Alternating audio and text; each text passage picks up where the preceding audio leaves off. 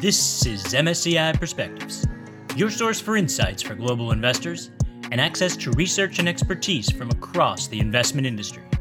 I'm your host, Adam Bass, and today is November 11th, 2021. On today's program, COP26, the UN's global conference on climate change and the need for global action from, well, everyone, including investors. The stakes cannot be higher and with each passing year, the urgency grows, as does the need for actions to match words and for the world to pull together. It's a sentiment we've heard on this program all year, and in a sense, all climate conversations have led us to these two weeks in Glasgow.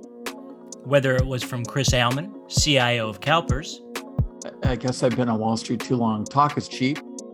Actions speak louder than the words. Countries can make bold efforts but they're not going to mean anything if they become start and stop, start and stop. Matthew Lightwood, Director of Risk Solutions at Conning.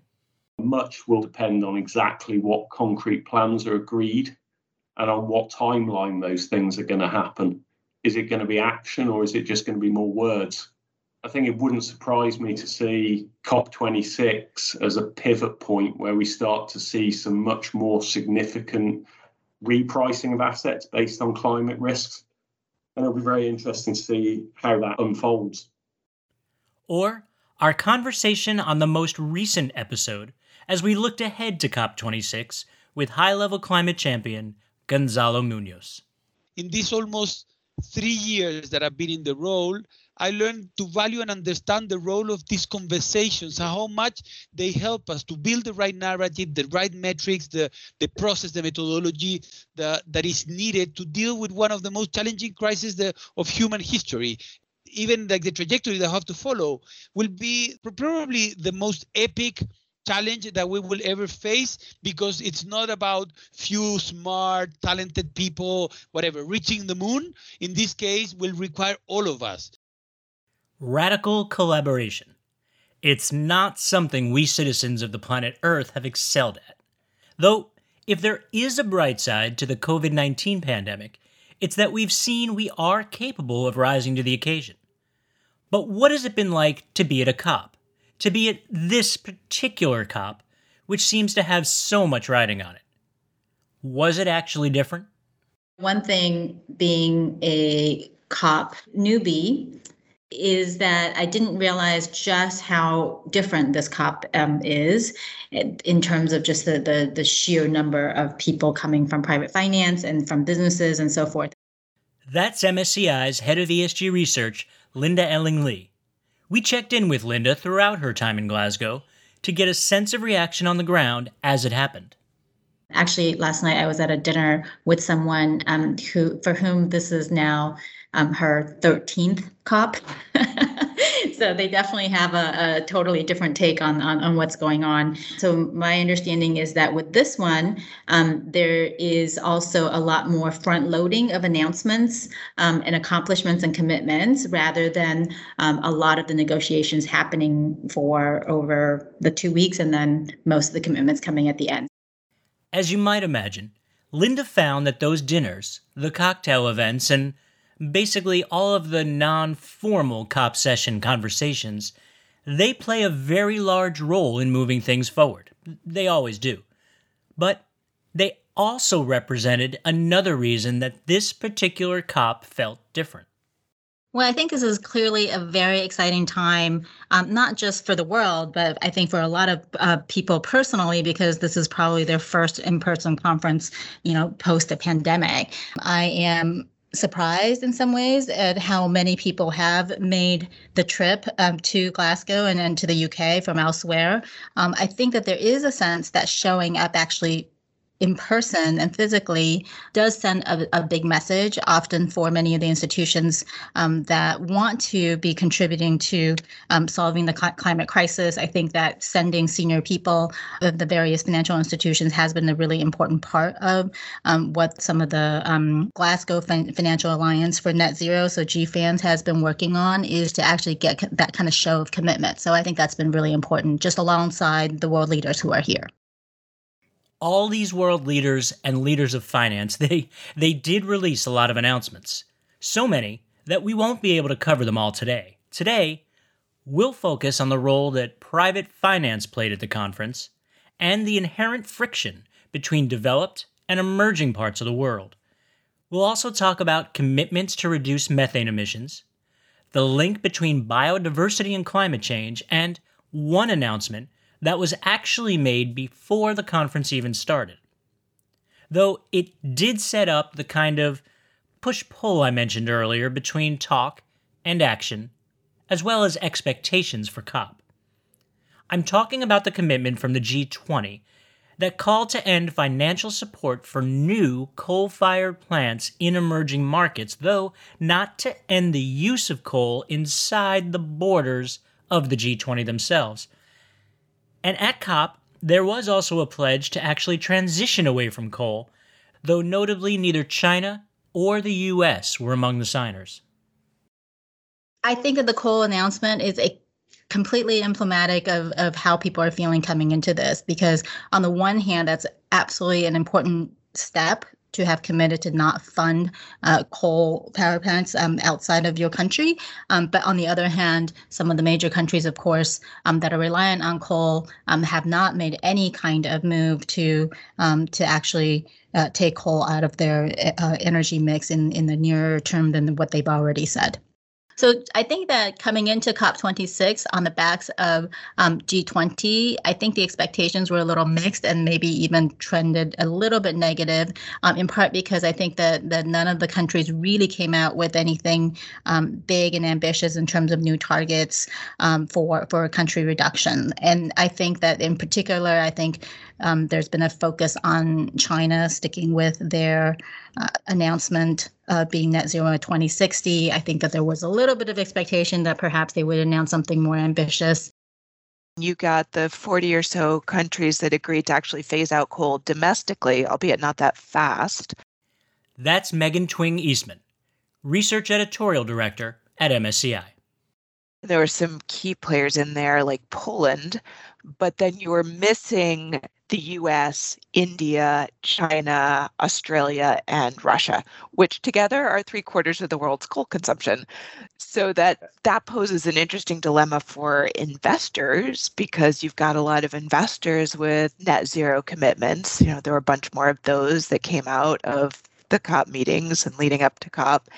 And yet you've got these big economies with lots of publicly traded companies uh, and lots of bonds in utilities that are coal fired. So, what do you do then? Do you think about divesting those? That's probably the easiest way to getting your portfolio closer to net zero, but it doesn't actually change what's happening in the real world. If these countries don't actually phase out coal and do it fairly quickly, we're not going to get to 1.5. Uh, you know, all the commitments that were made at this COP did help bring down temperature projections of, of increase if everybody follows through on the things they committed to do, which is a big if. Uh, but without phasing out coal from these big economies, it, we're not going to get to one and a half. And then in a country like China, it's actually a huge portion of the the fuel stock. Uh, and so phasing it out, even if they don't build any more new coal, phasing it out is going to take a lot of work. And if we don't address that, then at the end of the day, we're all subject to higher risk. And that includes the investors trying to, to protect their own numbers and their own portfolios. So while the coal agreement coming out of the G20 may have set an apt, though ambivalent tone, as Linda finally got to her hotel around midnight, she was heartened by one thing, and that was the fact that she could turn on the TV. This is really the first thing I, I do when I get to the UK, and um, because I really love BBC News. I just think that the discussions are so much more nuanced. Generally, the reporting and, and the angles are just less facile than, than what we're used to um, in the US. Anyway, I just wanted to say something. I heart BBC. I had to know more.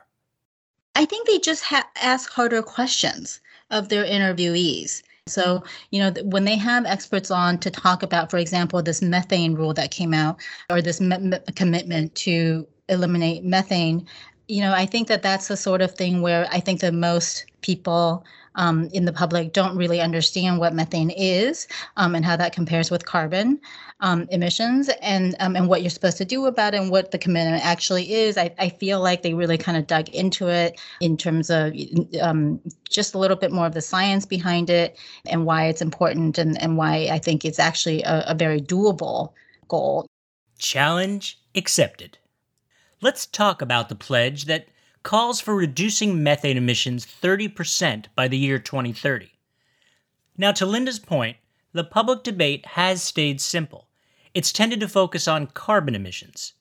But cutting methane emissions is also critical. The reason methane is so important is that it's many times more potent of a greenhouse gas than carbon dioxide. So, a ton of CO2 and a ton of methane are going to have a, a really different impact on the warming of the planet. I think the new pledge is encouraging because, okay, it, it's harder to control methane from cattle as long as you continue to eat meat. But if we talk about methane from uh, gas extraction and processing, a, a lot of what's going into the atmosphere is just leaks. And the fixes are actually not that difficult or even that expensive. It's just a matter of having the right incentive to do something about it. So I, I actually feel really encouraged by the new methane pledge that's come out of COP26 with a, a load of countries responsible for a lot of methane getting on board to cut it. The pledges and announcements were streaming out of Scotland. Linda's first day on the ground happened to be Finance Day. So, Finance Day was definitely a big bang. And I think there was a lot of excitement. And obviously, it's partly because the people that we talk to um, in the investment space are excited about finance and, and so forth but definitely yesterday was it was a huge amount of excitement um, with all the business leaders and investment leaders, and of course the um, Mark Carney's um, launch of the the Glasgow Financial uh, Alliance for Net Zero. So the big headline was the 130 trillion dollars that have committed to align with net zero and then, of course, um, very quickly followed by a lot of skepticism. There's a lot of questioning of that number. So there's a lot of conversations about what does that mean? Is it additional money? If it's not additional money, what's actually shifting? Is there um, some sort of um, double counting? Is it inflated? But you know, but the truth is that I think that um, as we talked about yesterday, I think intentions do matter. And I do think that there are a lot of large institutions that have decided to show up in person to demonstrate that they're committed to making this happen. So whether or not you want to call it $130 trillion or some other number, um, we are talking about large institutions, financial institutions um, that are making commitments and they're public commitments. And we'll just have to see whether or not, you know, everyone does their part to deliver. You sound a lot more optimistic today than you did yesterday, frankly. you think so? The other voice you heard there was Perspective's co producer, Joe Colavecchio. And he was right. Linda, a self described cynic, seemed to have packed her rose colored glasses. Though, in true cynic form, she had her own spin on what was actually behind her view. So, what's actually been kind of remarkable, everyone says, is that I've been in Glasgow for two days and it's been totally sunny and everyone says this is extremely unusual. And maybe I won't sound quite as uh, positive tomorrow once it starts raining. It is true that weather can have a huge effect on people's moods. But there was a bit more to this story, which we learned as Linda spoke with some people at the dinner that followed Finance Day. So interestingly, I mean, I think that the people I was at dinner with were more policy types who have been um, doing this for a while. And I think that they're certainly excited just because, uh, you know, they've been looking at climate finance for a long time. These are the sort of people who are very focused on that $100 billion, you know, pledge that, that developed countries are supposed to be, um, have already delivered and haven't yet. But I think that they're starting to, to, to feel like that that's going to move. Their optimism, I feel like, gave me a little bit more hope since they've been around the block many more times. Um, I also met with some clients who had signed up for alliances of various types. Um, and I think that there was a general feeling of urgency and um, and really needing to come up with some way to deliver on their commitments.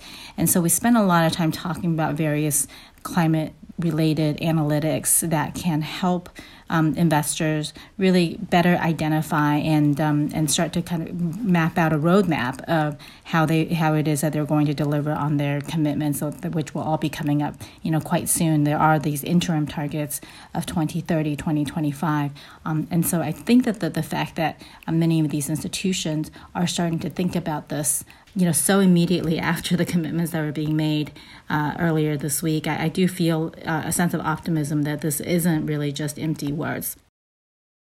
The reactions to the financial commitments and the amounts and speed of money moving from the world's richer to the poorer nations, well, they weren't all so sunny.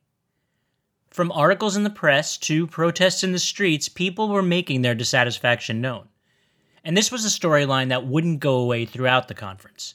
It remained front and center as the week progressed, and as it culminated with Friday's sessions, which were, interestingly enough, centered around the theme of youth empowerment.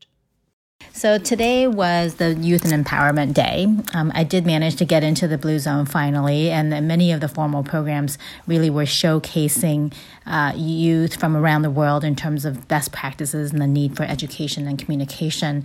Um, so those were those were interesting, but um, I didn't really attend a lot of the formal program because I wanted to have a chance to wander around some of the booths it is set up like a big trade show where many of the countries and many NGOs actually have their own booth and they are they host side events that are uh, educational. They there are sometimes panels, there's sometimes presentations. Probably the most interesting one I wandered into was one that was trying to get a project off the ground to plant mangroves. This is part of the, the Con- in the Congo Basin, and that would be a project to um, that could to act as a carbon sink essentially.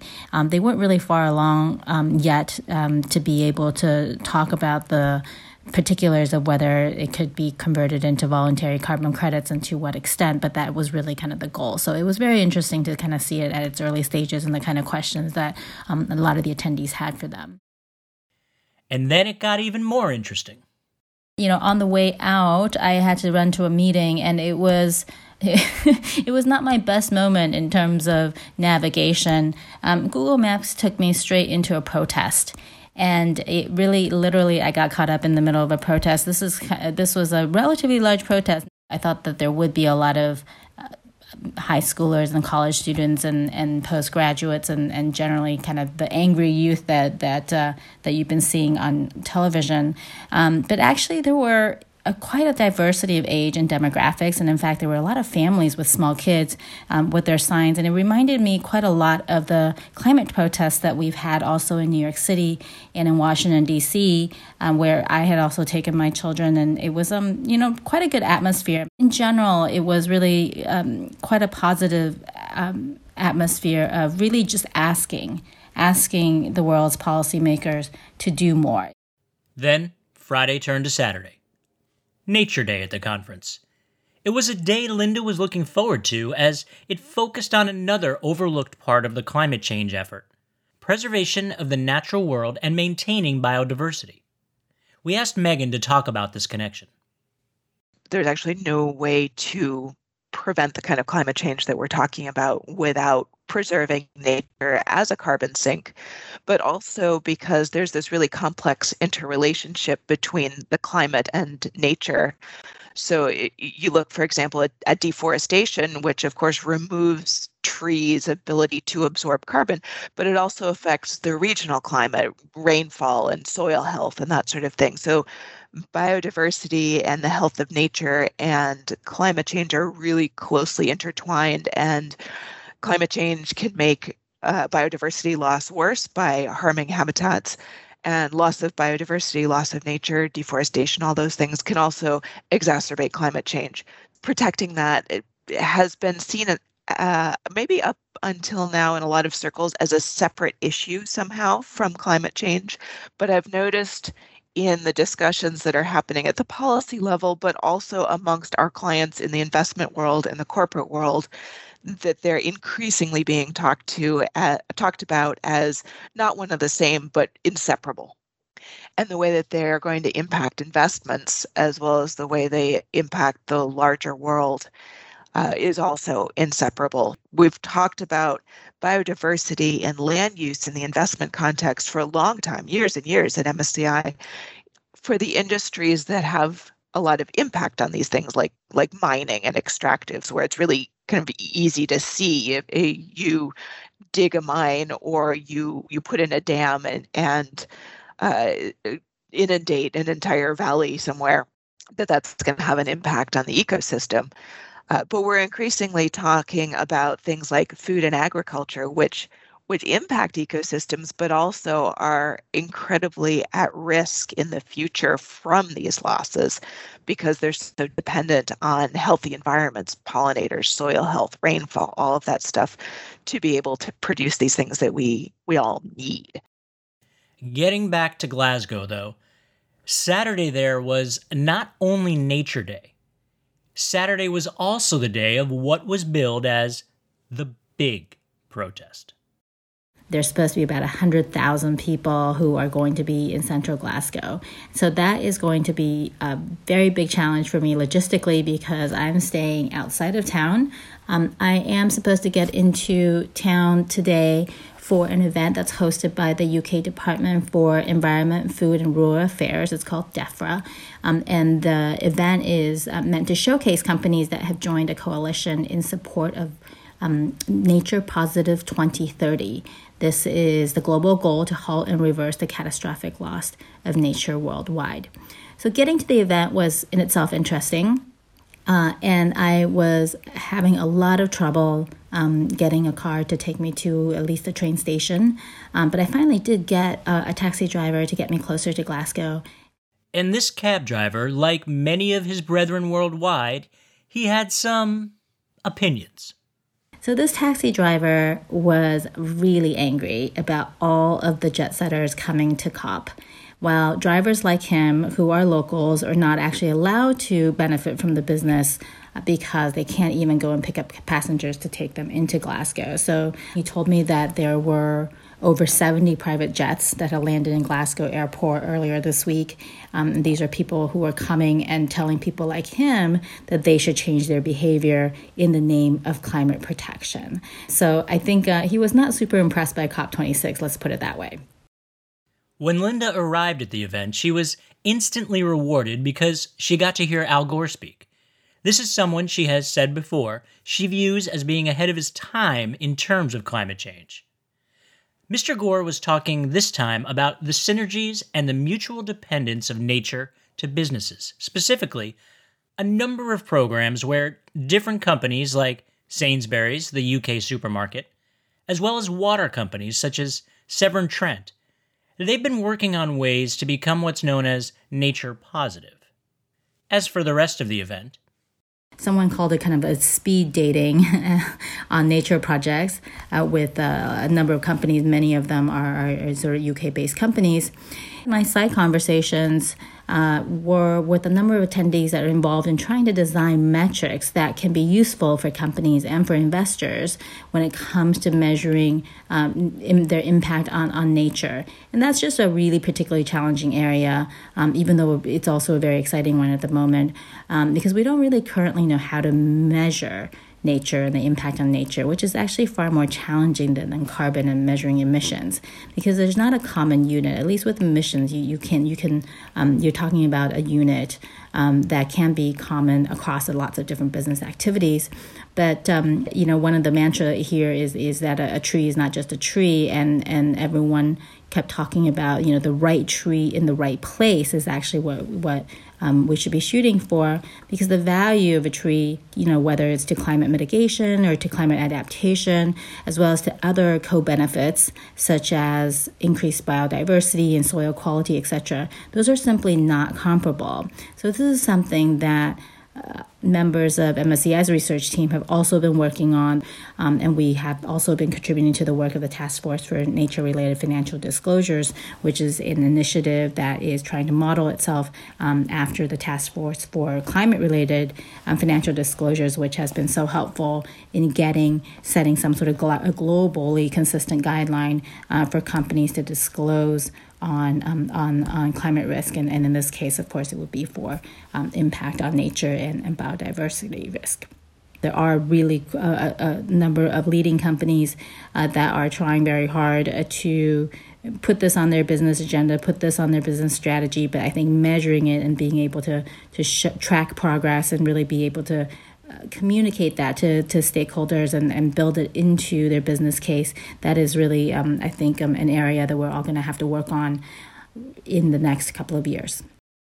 So much of the conversation around investors and climate change comes down to the ability to gather, parse, and interpret good data, and questions of whether 'tis nobler to engage with the so called dirtier parts of your portfolio, or simply divest and walk away.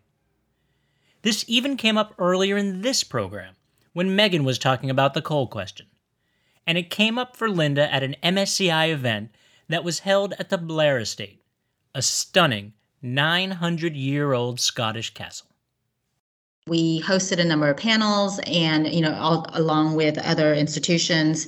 And um, and we really looked at a, a, number of different topics around the net zero alignment. So my panel was really looking at the role of capital in the net zero revolution. Um, and it was supposed to be really looking more at kind of what are different um, approaches to aligning the portfolio with net zero. Um, and then it turned into a little bit of a um, a, a debate around implied temperature rise. So there is this kind of trade off one makes between having a consistent measure across a portfolio um, versus um, maybe if the danger of people interpreting it too simplistically and saying that you know anything above a certain temperature should be divested. And that's certainly not um, the equivalent. You know i think that when we put out a, a temperature measure the temperature implied temperature rise for uh, a company or a portfolio it's really it's an informational tool right? To be able to kind of look at your portfolio be under, understand where that alignment is. So it was a really rich and interesting debate. So then are people there at the conference they seem more focused, like you're saying, on divestment versus engagement. Is that accurate, or is there talk about the engagement uh, portion as well? I think people are focused on engagement, and maybe they're a little frustrated by the fact that the engagement story um, or the transitioning story gets lost um, because it's it's so much less uh, compelling as a story in a way, right? And I think that that I think that that a lot of the investors and, and asset owners are concerned that there is a little bit more of a rush to exclude or divest um, rather than trying to do that harder work of engaging and transitioning and and and so forth and and, and actually really applying the pressure of the capital to to transition these companies. How successful was COP26? That's not something we can answer here for two reasons. First of all, it's still happening as I record. And secondly, we just don't know how much of the talk, the pledges and commitments, how much they will translate into action.